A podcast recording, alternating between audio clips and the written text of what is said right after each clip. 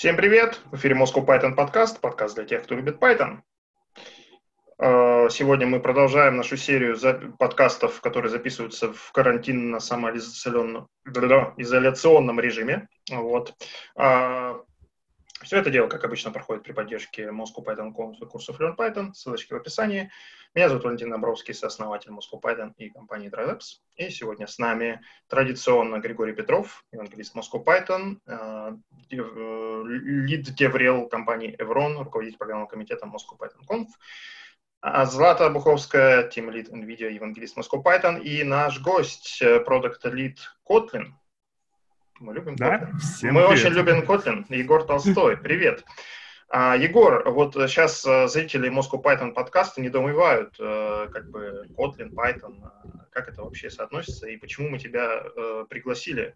Поэтому я предоставлю тебе слово, чтобы ты объяснил, о чем мы сегодня вообще будем разговаривать и почему мы сегодня об этом решили поговорить.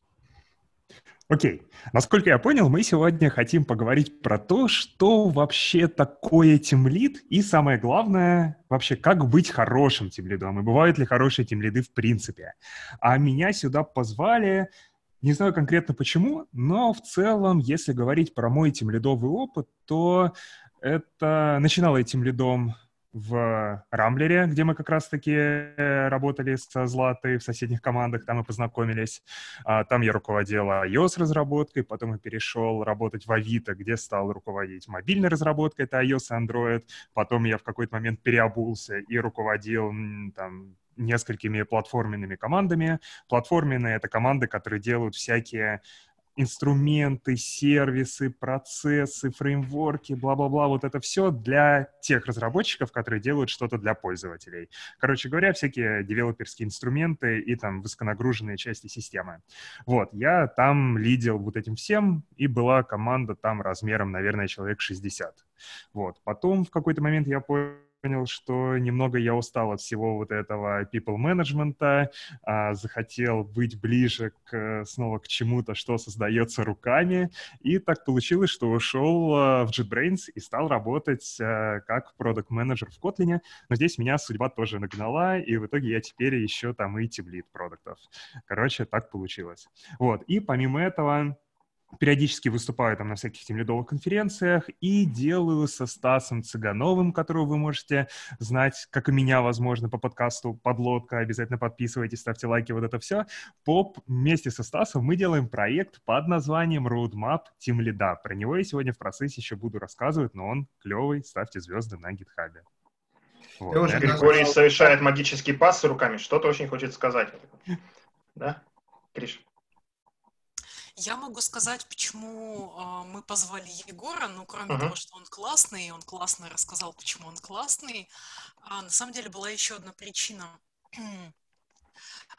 Мы тут прошлым летом затрагивали тему про то, что есть вот такая штука, как Structured Concurrency, и был чувак, Натан Смит, автор библиотеки «Трио», который, в общем-то, эту тему раскопал и как-то начал ее пиарить. В том числе он начал заходить в разные другие языки, там, стучаться так в двери, говорить, не хотите ли поговорить о Structured Concurrency. И вот у вас, Егор, в JetBrains есть товарищ по фамилии Елизаров, я, к сожалению, забыла его имя, Роман, который как раз один из разработчиков Котлина, да. И ему как-то понравилась вот эта история про Structured Concurrency, и он с товарищами довольно быстро в Kotlin ее в какой-то имплементации внесли.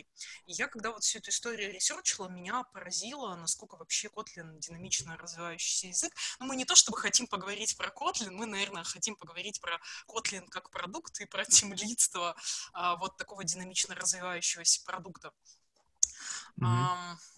Соответственно, тебе слово про то, чем ты занимаешься в JetBrains и как ты вообще вот стал там тимлидом.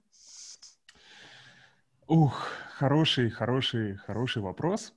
Ну, вообще, на самом деле, мне очень многие любят задавать этот вопрос, типа, Егор, блин, как это вообще язык программирования и продакт-менеджера? Вообще, зачем там продакты? На самом деле все довольно просто. Если вы когда-то с продуктами работали там на своей работе, вот у нас картинка не очень сильно отличается. Что вообще такое Kotlin? Во-первых, понятное дело, это язык, то есть это компилятор, это там рантайм, это какая-то стандартная библиотека. Помимо этого, Kotlin — это еще и куча дополнительных библиотек. Например, вот то, о чем говорила Злата, те же самые курутины, которые там у нас реализуют Structured Concurrency. Помимо библиотек, это тулинг, то есть это интеграция там с идеей, с Android Studio, там с другими JetBrains-овскими IDE-шками, какой-то дополнительный тулинг сверху. Это сайт с обучением, с документацией, с примерами. Это саппорт пользователей, работа с сообществом и вот это все.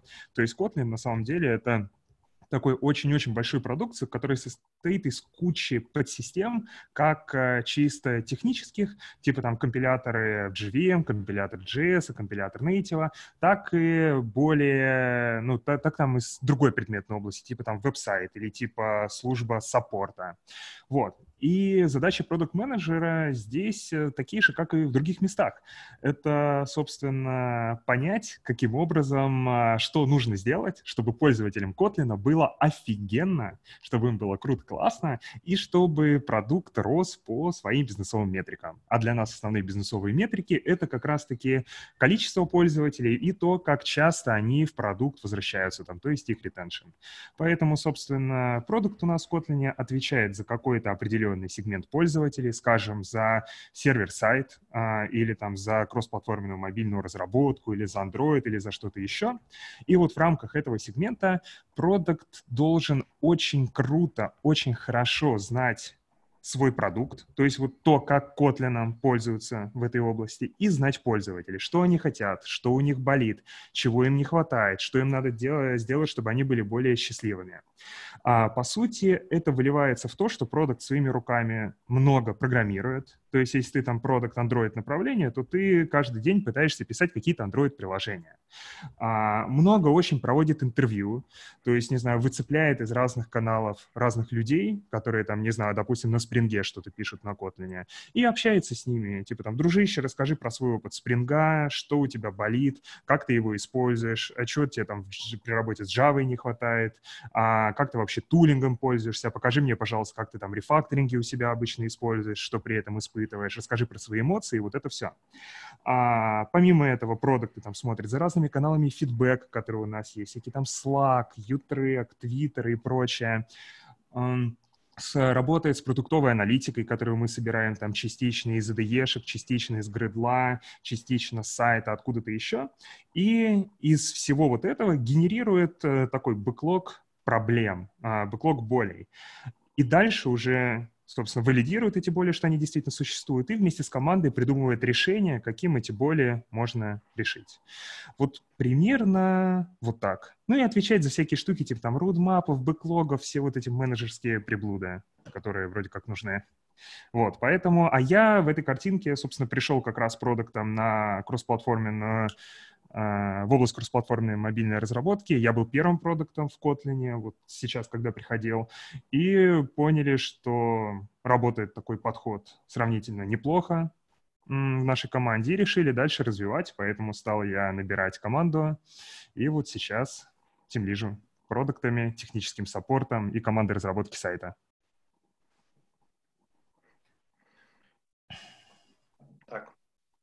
Ты что-то хотел сказать или мне показалось? Я тут просто выключила свой рабочий VPN в процессе, чтобы он не мешал нам разговаривать. У меня возникла мысль в процессе того, как Егор говорил, а вот часто говорят, что продукт — это такой маленький SEO. Ну, есть такое расхожее мнение. И я подумала о том, что, в принципе, работа хорошего продукта, она, или, скажем так, скиллы хорошего продукта, они перекликаются с скиллами хорошего тимлида. Вот, может быть, давайте разберемся, кто такой хороший тимлид. Вот мы уже поняли, кто такой продукт, кто такой вообще тимлид в команде, чем его обязанности отличаются, кто такой плохой тимлид, кто такой хороший тимлид. Плохой, хороший и злой. Кто такой злой тимлид? Злой тимлид – это когда плохие разработчики. Да. Тоже хороший вопрос. Я вообще все вопросы называю обычно хорошими, но твой был особенно хорош, потому что к нему я готовился. Но здесь проще... Вот очень сложно выделить... Очень сложно вообще обозначить, кто такой хороший тимлид. В первую очередь такое происходит, потому что тимлид — это вообще очень-очень-очень расплывчатое понятие, такое определение коробочка, в которую каждый, кто угодно, там, каждая компания, каждая команда, каждый человек вкладывает что-то свое. Для кого-то тимлид — это, не знаю... чувак, который отвечает вообще за все, что есть в компании. Допустим, вы делаете какой-то стартап, у вас там, не знаю, 5 человек, один из них тимлид, все. По сути, это и есть тот самый SEO, о котором говорит Злата. В каких-то компаниях тимлид — это просто такая... дрессированная обезьянка, которая умеет очень красиво переносить карточки из одного столбика в другой и больше ни за что не отвечает, ничего не делает, а просто целый день двигает карточки из столбика в столбик, из столбика в столбик. Где-то тимлид отвечает чисто за людей, за то, чтобы они были счастливы, были классными. Где-то тимлид не делает ничего, кроме архитектуры. Это просто самый умный чувак в команде, на котором лежит там ответственность за все-все-все технические решения. Поэтому вот вывести какое-то определение вообще, кто такой хороший тимлид, очень сложно. И здесь проще идти на самом деле от обратного и смотреть, и пытаться не быть плохим тимлидом. Вот такое правило большого пальца — это если ты хочешь быть хорошим тимлидом, вот таким не будь мудаком, во-первых, а во-вторых, старайся делать так, чтобы твоя зона ответственности, за которую ты отвечаешь, в ней все было бы круто. Если твоя зона ответственности — это команда, то твоя работа делала так, чтобы команда со временем становилась лучше. Вот. Если прям конкретные... Да, Гриш?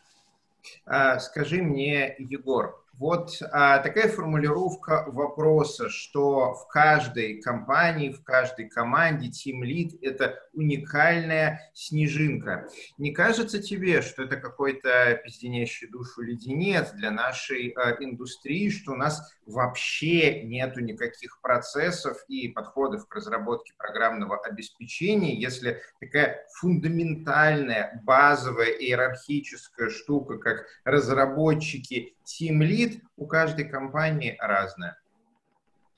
Да нет, слушай, я на самом деле так не думаю, потому что мы же в первую очередь двигаемся... Ну, мы все... Нами управляет рынок, по сути, в этом случае. Задача команды сделать так, чтобы бизнесу на этом рынке было хорошо.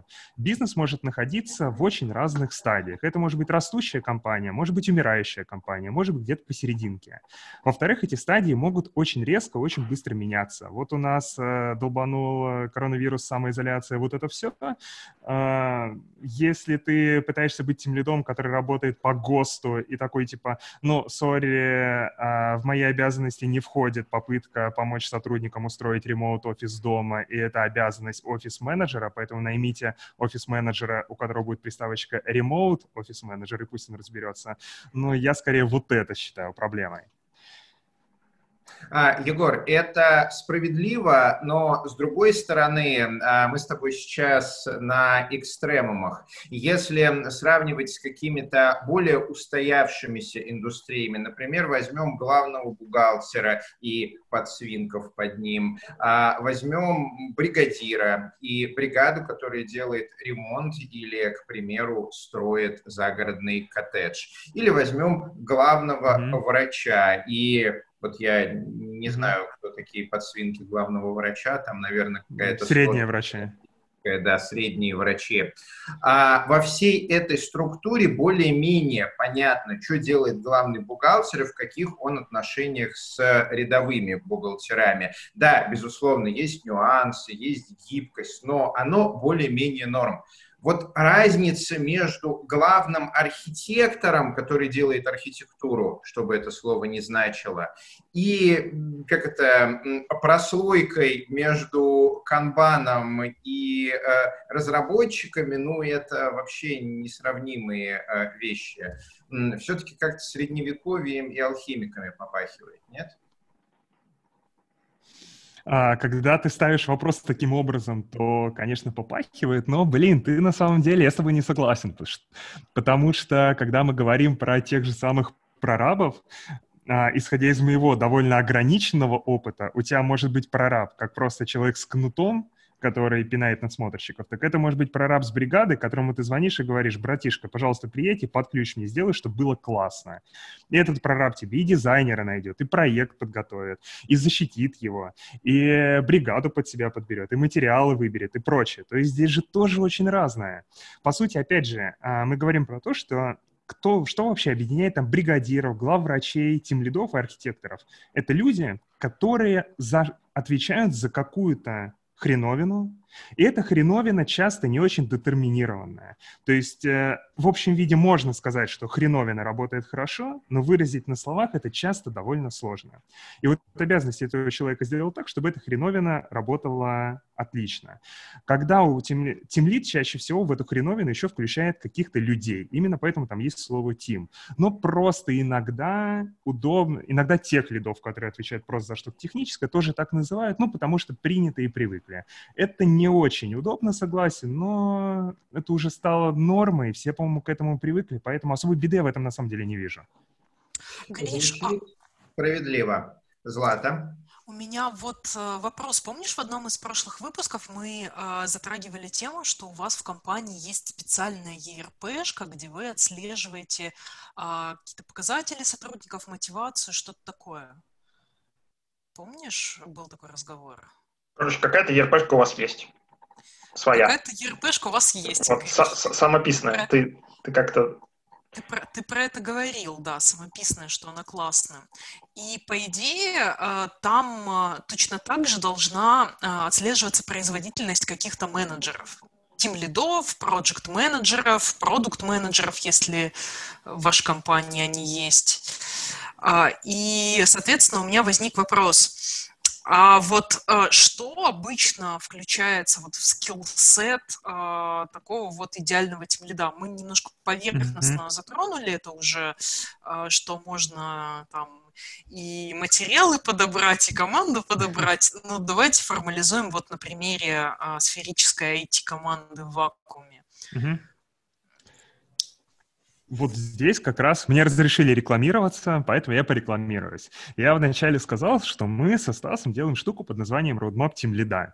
Что это вообще такое? В какой-то момент Стас мне написал, типа: Егор, так и так, ты там ведешь разные телеграм-канальчики, читаешь статьи, не встречал ли ты когда-то такую, типа, там, нормальную матрицу компетенций TeamLead? Вот, по сути, то, что спрашивает Злата. Типа, видел ли ты, что надо делать TeamLead, чтобы быть молодцом? Я так голову почесал, подумал, что статей таких не встречал, ну и, как обычно, реагируя на такие вопросы, ответил. Он типа: ну раз нет, давай свою сделаем. Тогда я уже пытался быть личинкой продукта и понял, что чтобы ее сделать, нужно пойти и пообщаться с людьми. Поэтому мы вытащили разных руководителей тимлидов из прям разных компаний, там из интерпрайза крупного, из стартапов, из аутсорса, Россия, не Россия, и задавали им вопросы. Типа: ребят, расскажите, что у вас делает тимлид? Как вы понимаете, что тимлид молодец? А чего у вас тимлид не делает, но должен был бы делать?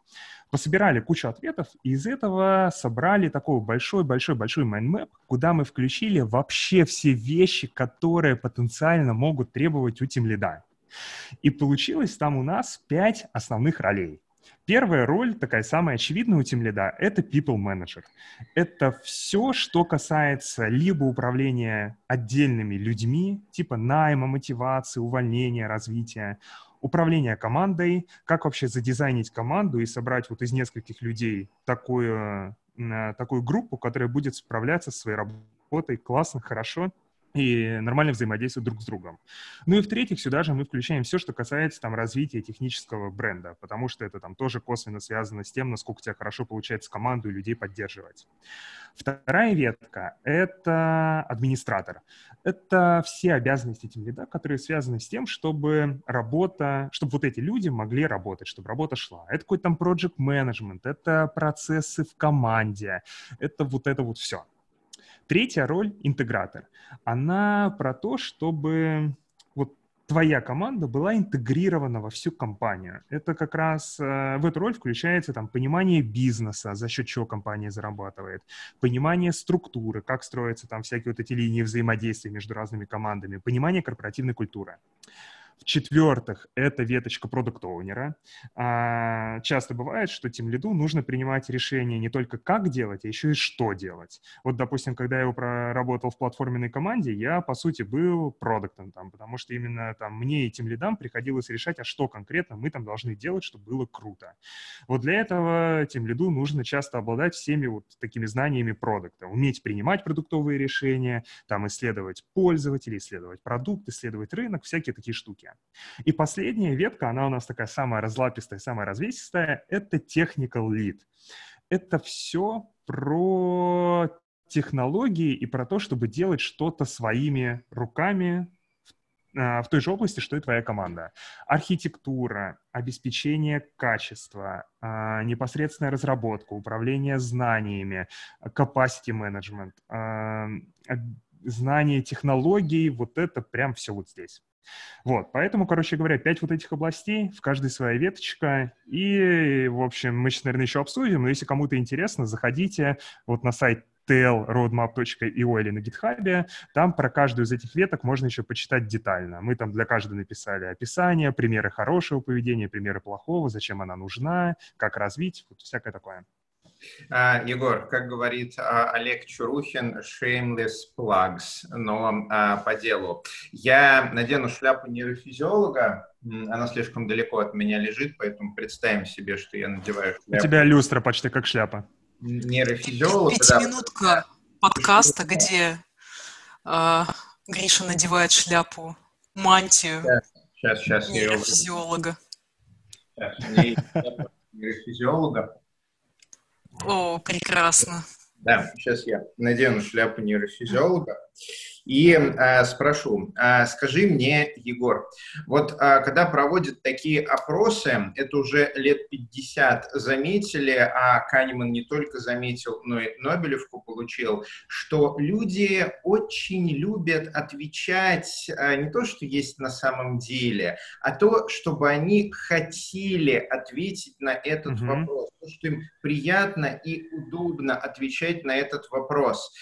Делали ли вы при проведении этих опросов какие-нибудь трюки, чтобы ваша карта превратилась не в компетенции тимлидов, а в то, как принимающие решения люди думают о компетенциях тимлидов, что может быть очень далеко от реальности? Да.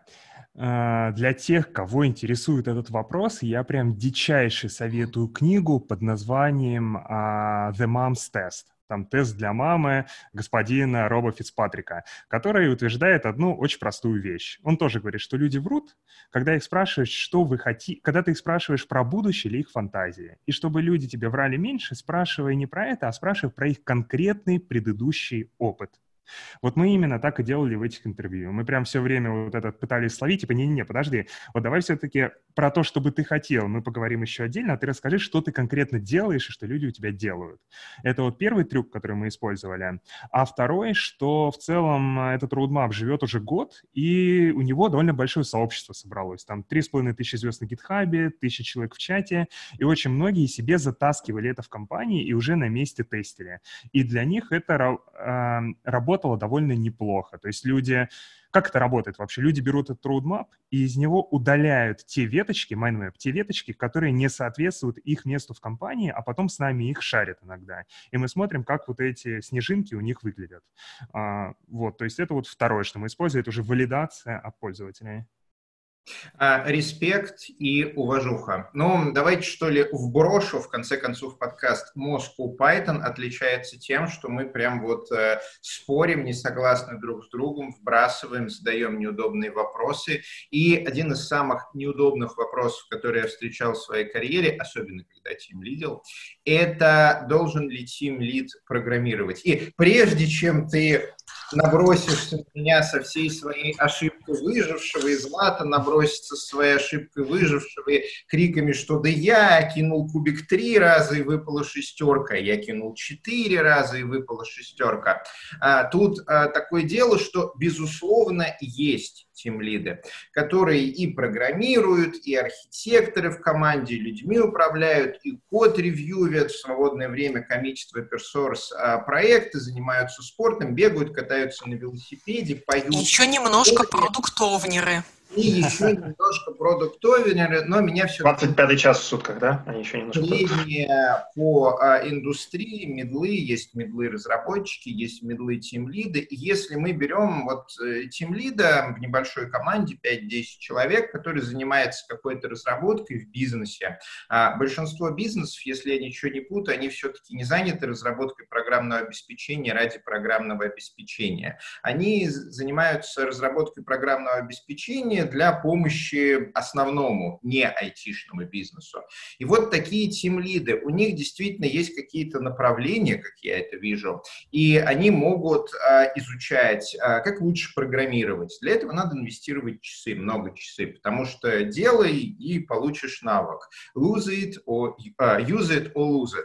Они могут развиваться в области программирования, они могут развиваться в области код-ревью, да, читать вот эти вот бесконечные портянки дифов, делать правильные комменты, делать тесты. Они могут развиваться в управлении.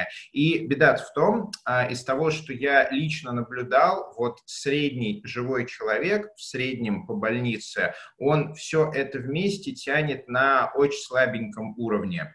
И по твоему мнению, вот если не брать каких-то суперзвезд, там особо отличившихся товарищей, на что все-таки должен в IT-разработке делать упор тимлид? Вот ему прям надо делать все или есть какие-то ключевые штуки, на которых надо фокусироваться?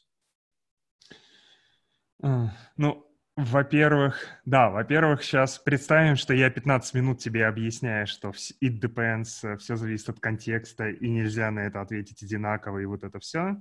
Заканчивая все это на том тезисе, что тимлид — это тот человек, который затыкает дыры, и его работа — найти дыру и сделать что угодно, чтобы она закрылась. Либо там сесть, написать кучу кода, либо одеть шапочку продукта, либо уволить полкоманды и нанять другие полкоманды. Вот, короче, вот это все запомнили, я вот целиком в это верю. Если говорить про такую среднестатистическую ситуацию, то да, по-любому ему надо прогать, по-любому ему надо по руки залезать, по локти залезать в то, что делает команда, потому что нет ничего хреновее, чем руководитель небольшой команды, который такой, знаешь, абстрактный менеджер, витает где-то в облаках и ничего не понимает из того, что вообще в команде у него происходит.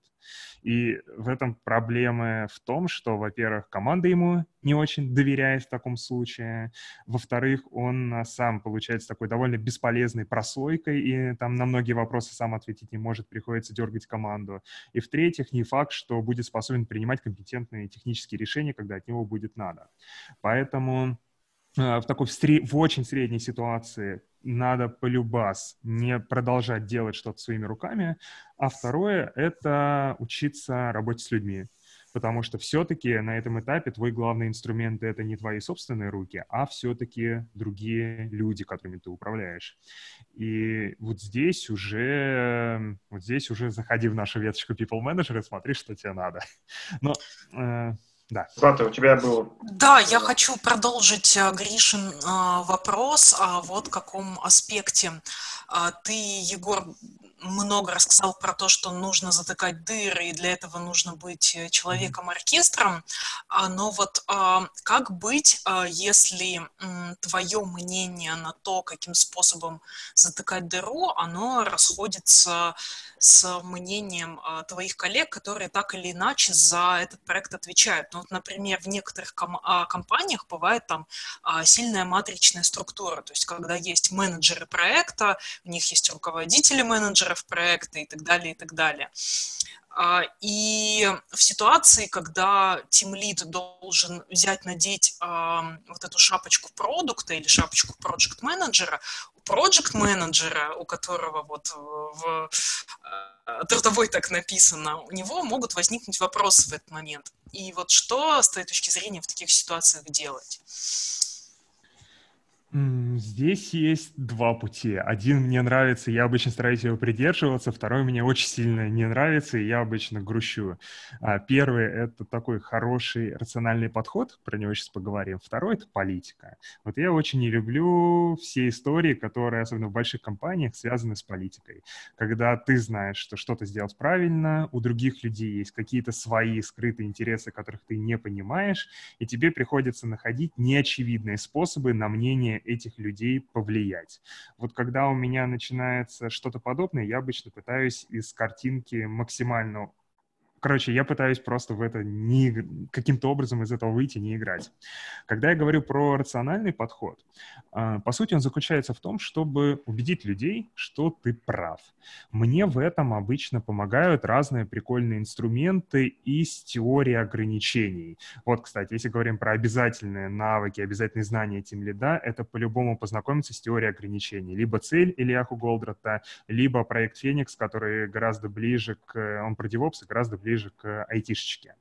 Вот, там есть очень хорошие инструменты под названием там дерево текущей реальности. По сути, это визуализация причинно-следственных связей между какими-то событиями в виде графа, когда ты в очень простых тезисах объясняешь, почему какая-то ситуация происходит и какие у нее руткозы, и что нужно поправить, чтобы она была исправлена. Когда ты все разложил по такой очень чистой, очень понятной логике, и в этой картинке содержатся только какие-то подтвержденные факты, неважно, в чем какой личный есть интерес у других людей, им очень сложно с этим поспорить. Я вот обычно в таких сложных ситуациях пользуюсь вот этим вот. Короче, прям очень советую инструмент «Кайф». Ну, то есть получается, что руководителю, тимлиду, ну, в широком смысле, ты вот был тимлидом, там, 60 человек, это, я бы сказала, уже не тимлид, а руководитель разработки, но суть в том, что любому руководителю нужно уметь правильно применять вот этот инструмент продажи другим людям проблем, людям, у которых есть другая точка зрения на это, и продавать это без вот корпоративных интриг, и, там, шантажа, скандалов, а просто объясняя, что есть какая-то проблема, она произошла потому-то, если ее не решать, будут такие последствия, решать можно, ну, вот это вот все. И это один из основных скиллов хорошего руководителя, хорошего тимлида.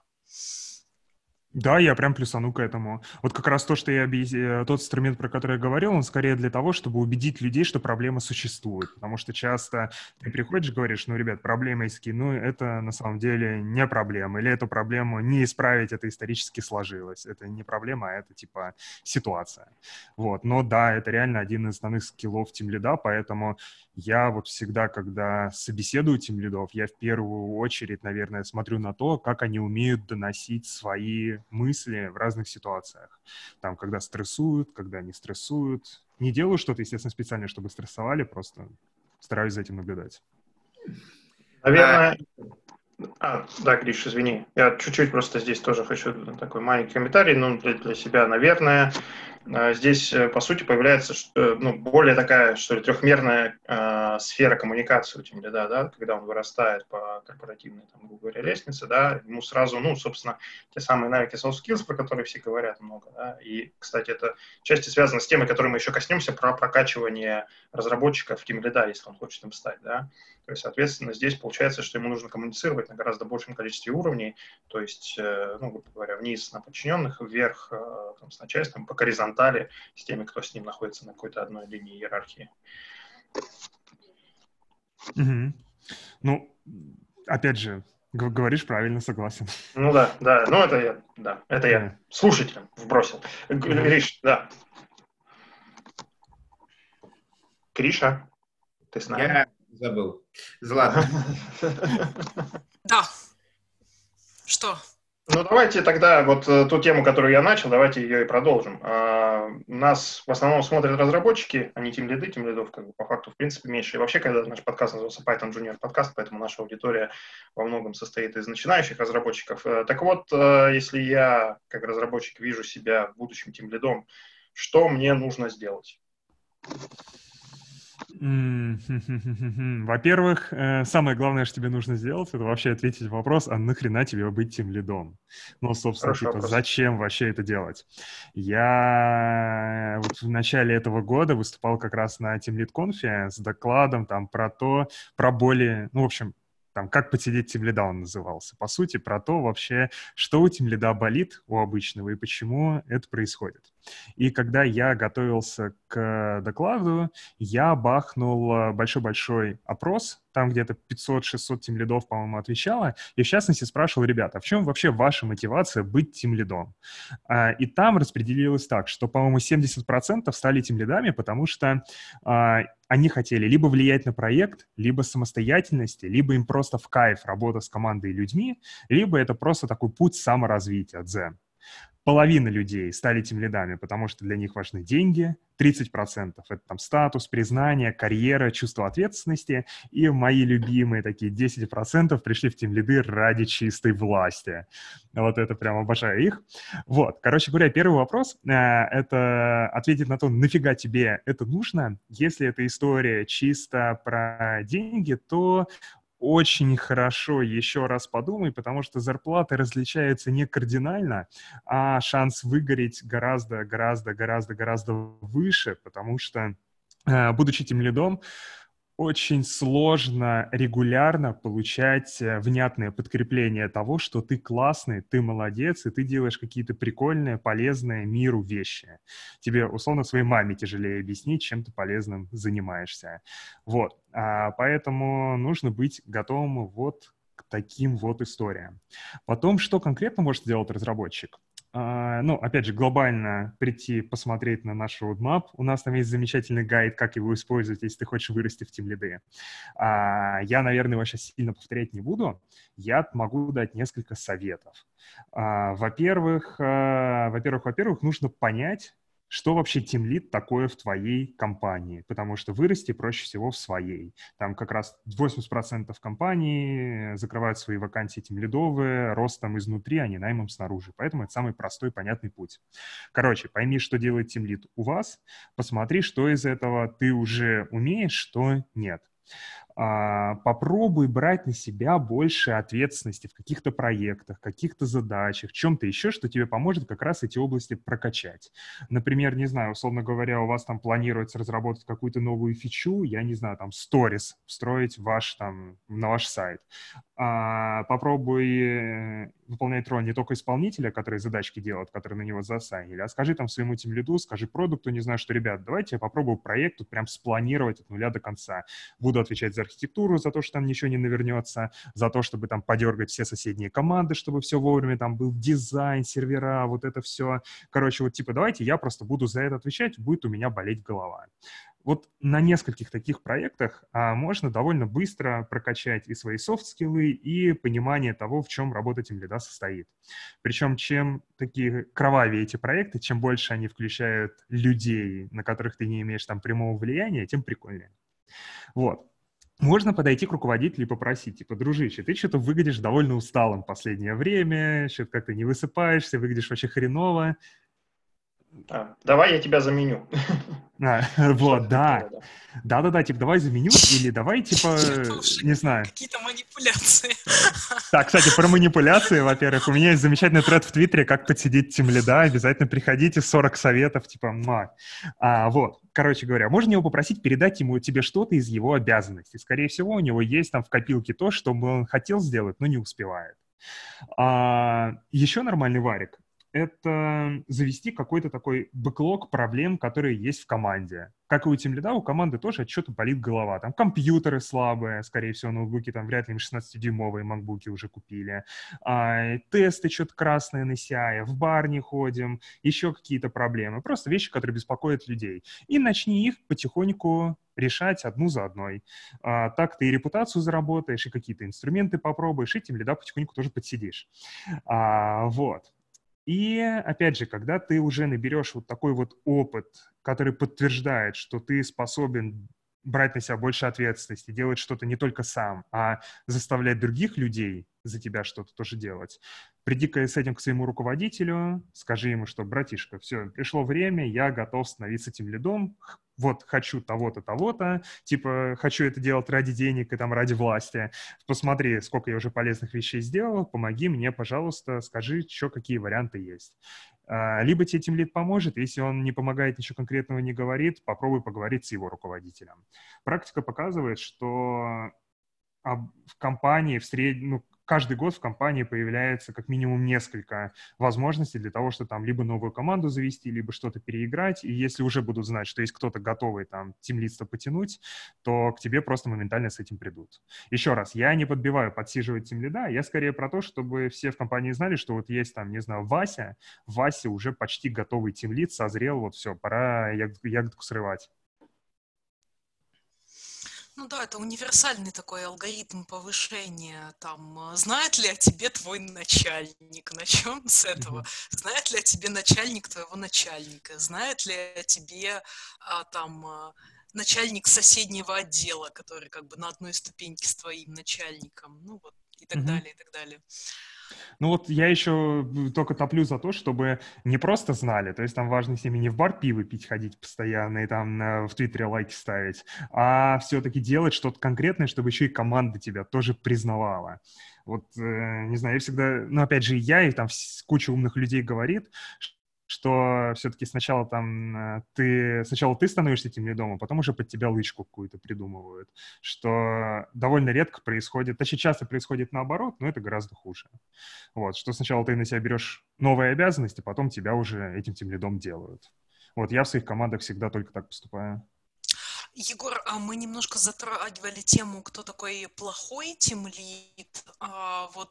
Может быть, самое время на этом немножко задержаться, потому что является ли такой человек, которого назначили TeamLead, потому что, ну, людей же нужно повышать как бы регулярно как-то, вот, а вроде бы у нас был хороший разработчик, который в компании давно, мы его сделали TeamLead, и вот обязательно ли такой новоиспеченный TeamLead является плохим TeamLead, или все-таки есть шансы?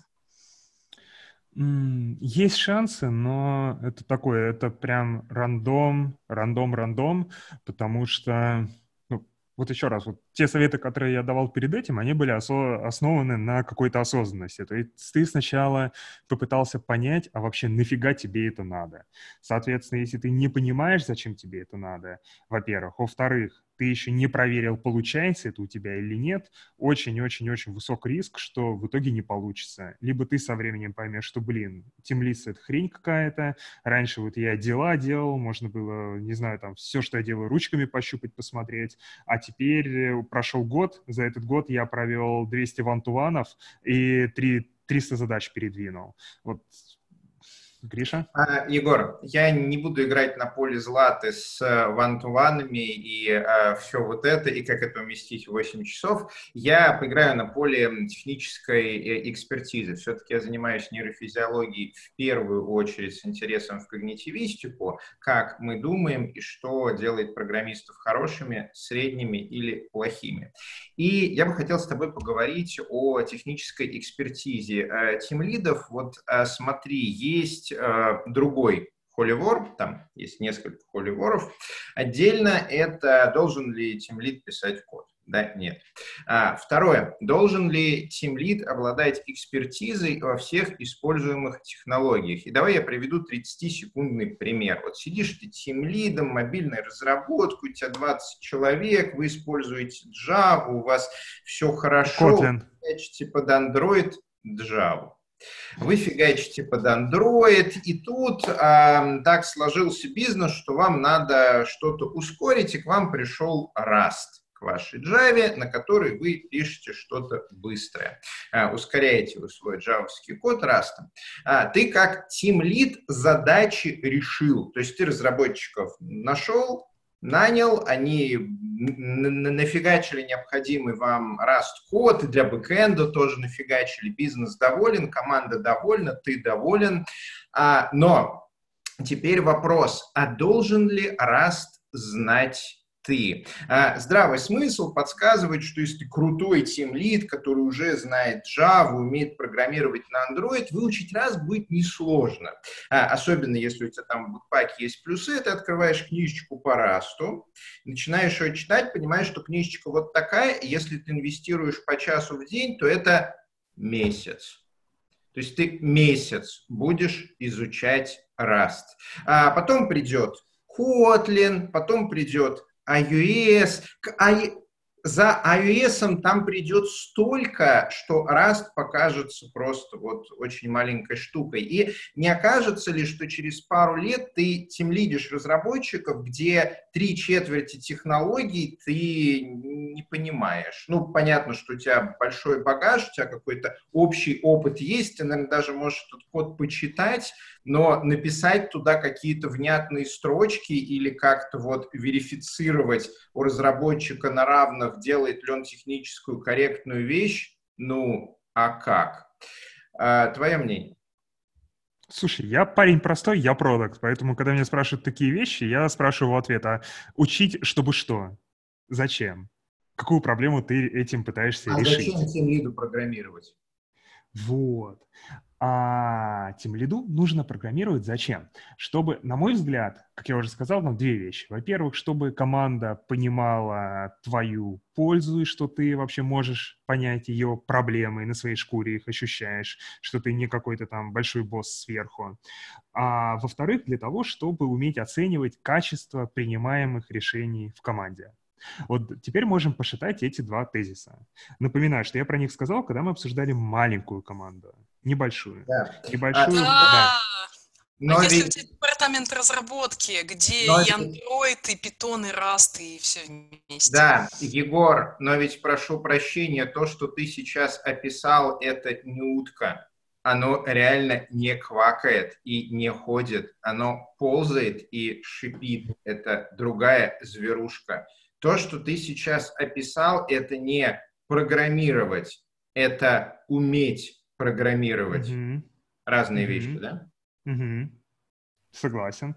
Вот. И, на мой взгляд, вот этого умения TeamLead в том случае, когда у него в команде довольно большой... Смотри, блин, вот опять же все зависит от контекста. Если у тебя команда — это 3 человека, и вам нужно поддерживать стэк из 20 технологий, скорее всего, каждый из вас должен шарить, все вы должны шарить в каком-то их сабсете, но у каждого будет своя какая-то специализация. Если эта команда там из 20 человек, то, скорее всего, у тебя будет 5 человек за Rust, 5 человек за Kotlin, 5 человек за iOS, и в каждом из этих команд у тебя будет человек, которому ты можешь доверять. Доверять в плане технологий, что, условно говоря, вы с ним оба понимаете смысл, зачем что-то делается. Вы доверяете друг другу, то есть у вас есть понятный канал коммуникации, на котором мало потерь, и ты знаешь, что он эксперт в своей области. Вот этого достаточно будет, чтобы этими людьми, опять же, управлять. То есть вот здесь реально все зависит от контекста. Я прям какой-то конкретный пример мог бы разобрать. Вот, например, как это было у меня.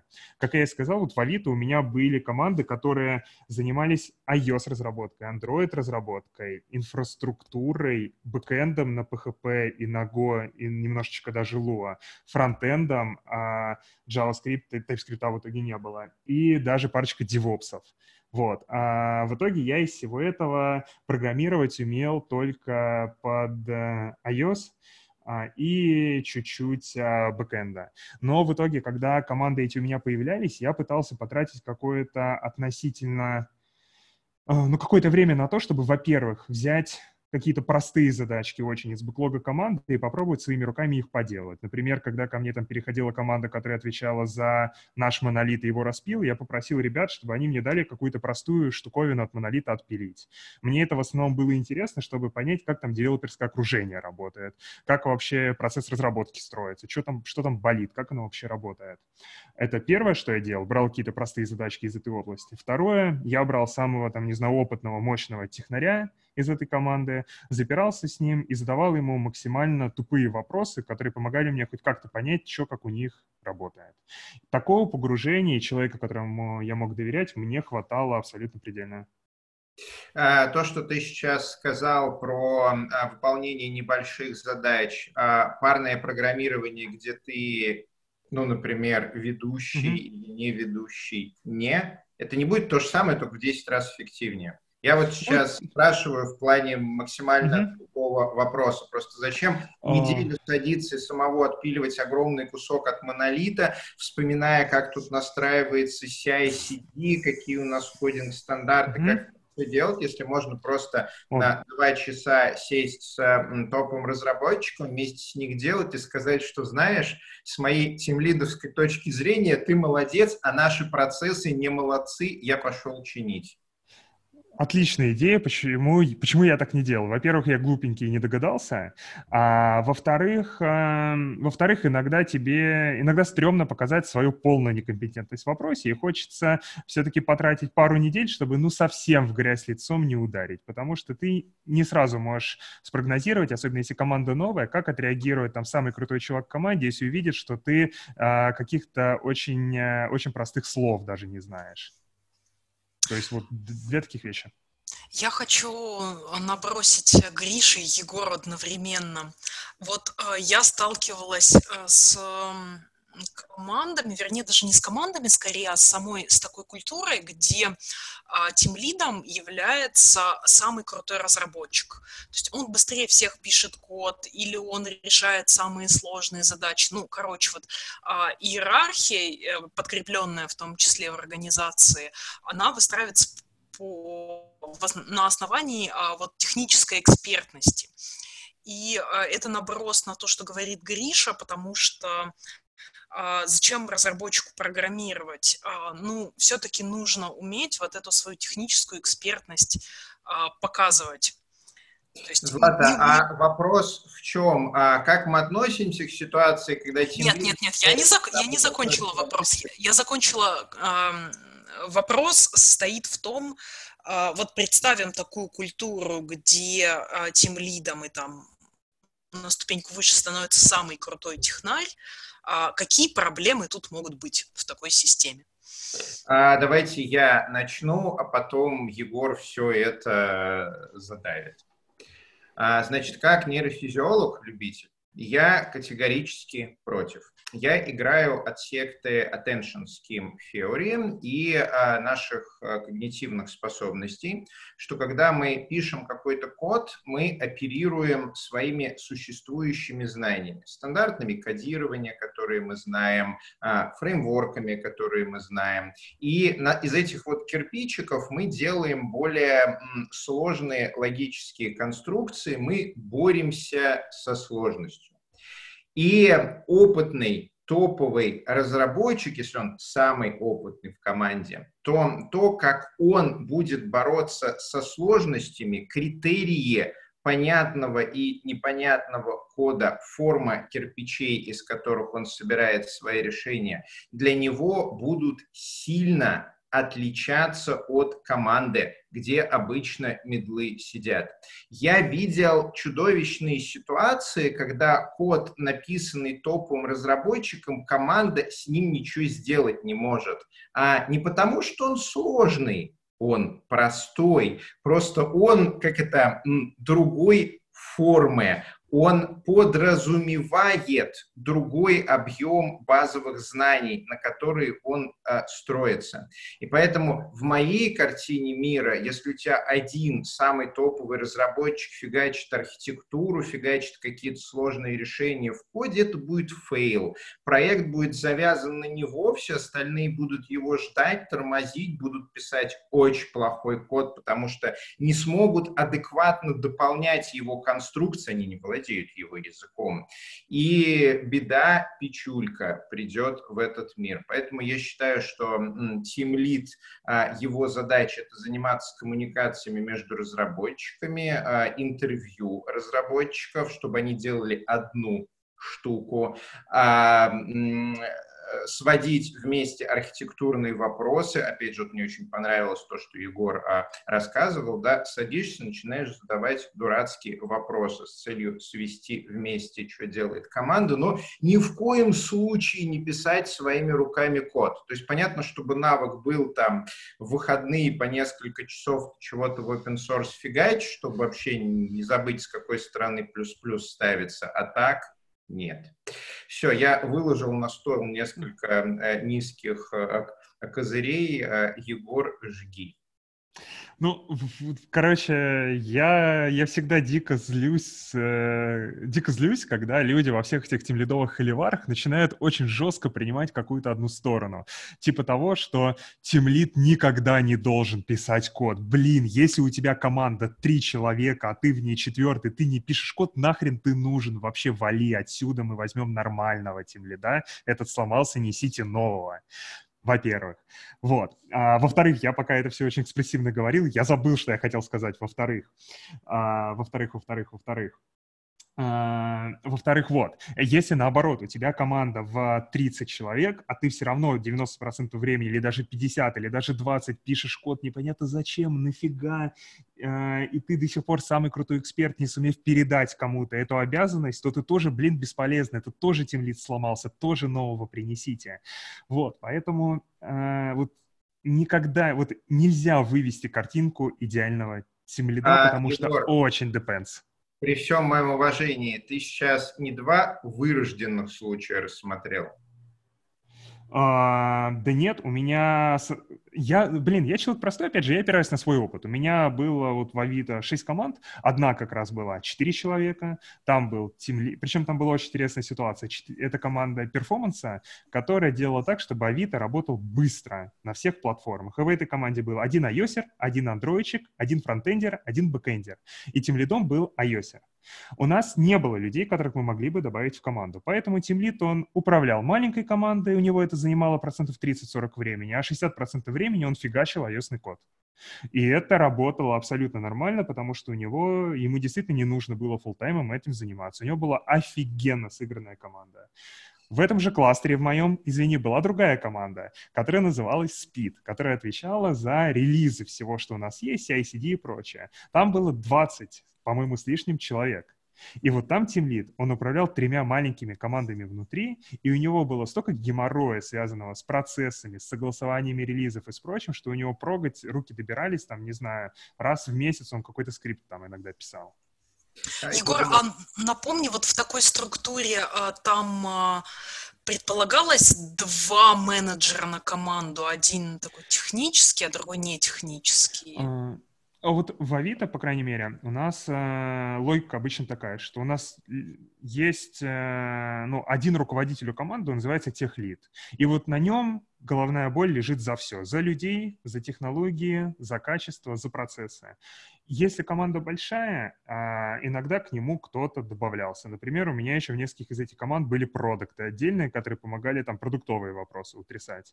Но это, опять же, зависело. Ну, в основном это все-таки типа одно звено, один ответственный.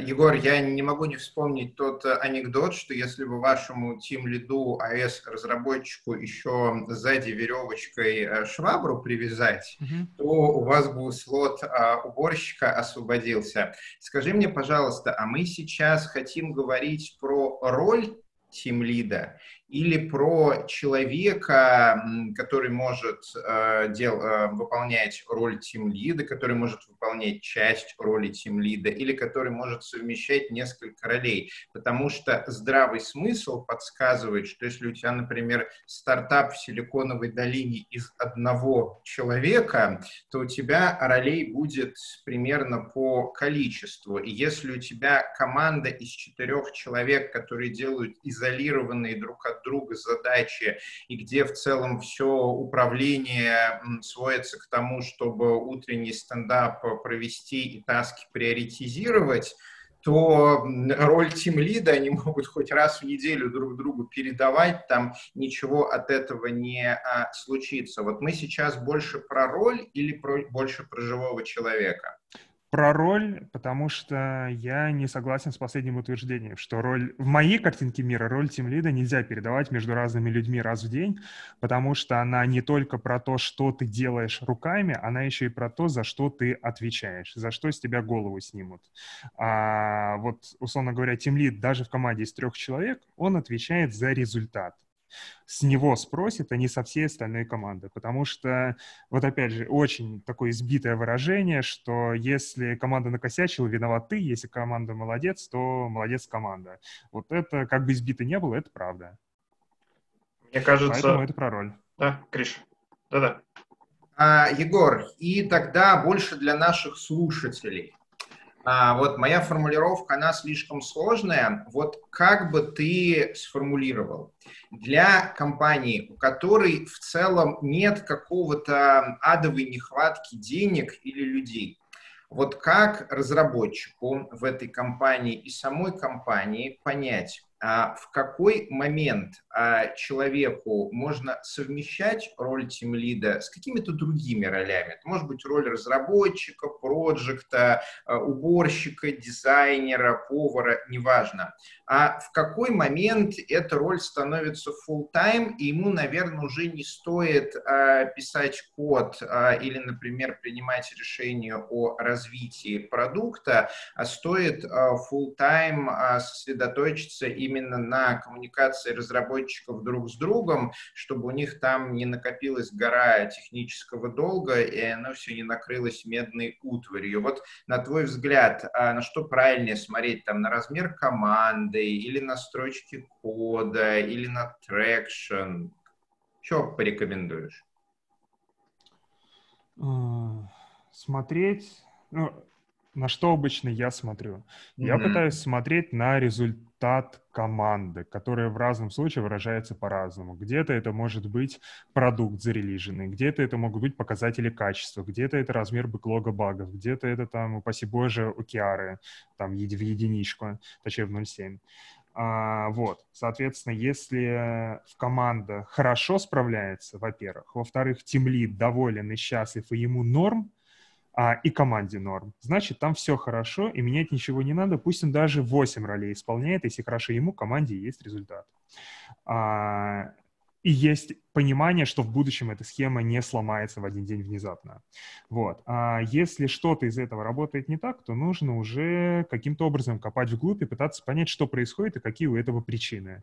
И довольно... Вот, перегруженность тимлида и ролями, и задачами, она довольно быстро в таком процессе вылезает, и тогда становится понятно, кого ему в помощь надо дать. И опять же, часто это все-таки не найм какого-то дополнительного ненужного человека, чаще это все-таки какое-то распределение обязанностей внутри команды, может быть, потому что здесь у тебя появляются всякие вот эти там наполовинку скрам-мастера, которые могут спринтом порулить, и вот это все.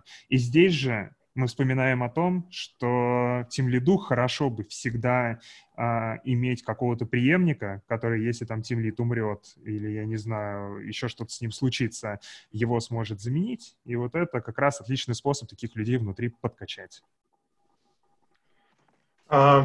Спасибо большое, Егор. Мне очень понравилась, честно говоря, вот та часть, где говорилось про ответственность. Вот, мне кажется, главный, наверное, такой месседж, который мы можем вынести, да, все зависит от контекста, от того, как устроена иерархия в той или иной компании, от того, что требуется от тимлида в той или иной компании, но в конечном итоге главное, что нужно понимать, что тимлид — это тот человек, который берет на себя ответственность за чужой труд, фактически. роль тимлида заключается в том, что он берет на себя ответственность за чужой труд. Вот. Собственно, наверное, это главное такое, мне кажется, то, что можно вынести из сегодняшнего нашего подкаста. Еще раз, Егор, большое спасибо. С вами был Moscow Python подкаст. Сегодня с вами в студии были Валентин Домбровский, основатель Moscow Python и компании DryLabs, Григорий Петров, руководитель программного комитета Moscow Python Conf++ и DevRel компании Evrone, Злата Буховская, TeamLead в NVIDIA, евангелист Moscow Python, Егор Толстой, просто Егор, да, просто Егор, да, продакт лид Котлина и много-много всего еще, о чем Егор сегодня рассказал. Были рады видеть тебя в гостях у нас вот в таком виртуальном режиме. Надеюсь, когда мы все выйдем с карантина, мы наш, так сказать, традиционный формат записи проведем, уже увидимся лично. Все это проходило при поддержке конференции Moscow Python Conf и курсов Learn Python. Ссылочки на них в описании. Ставьте лайки, пишите комментарии и подписывайтесь на наш канал. Здесь говорят про Python. Всем пока!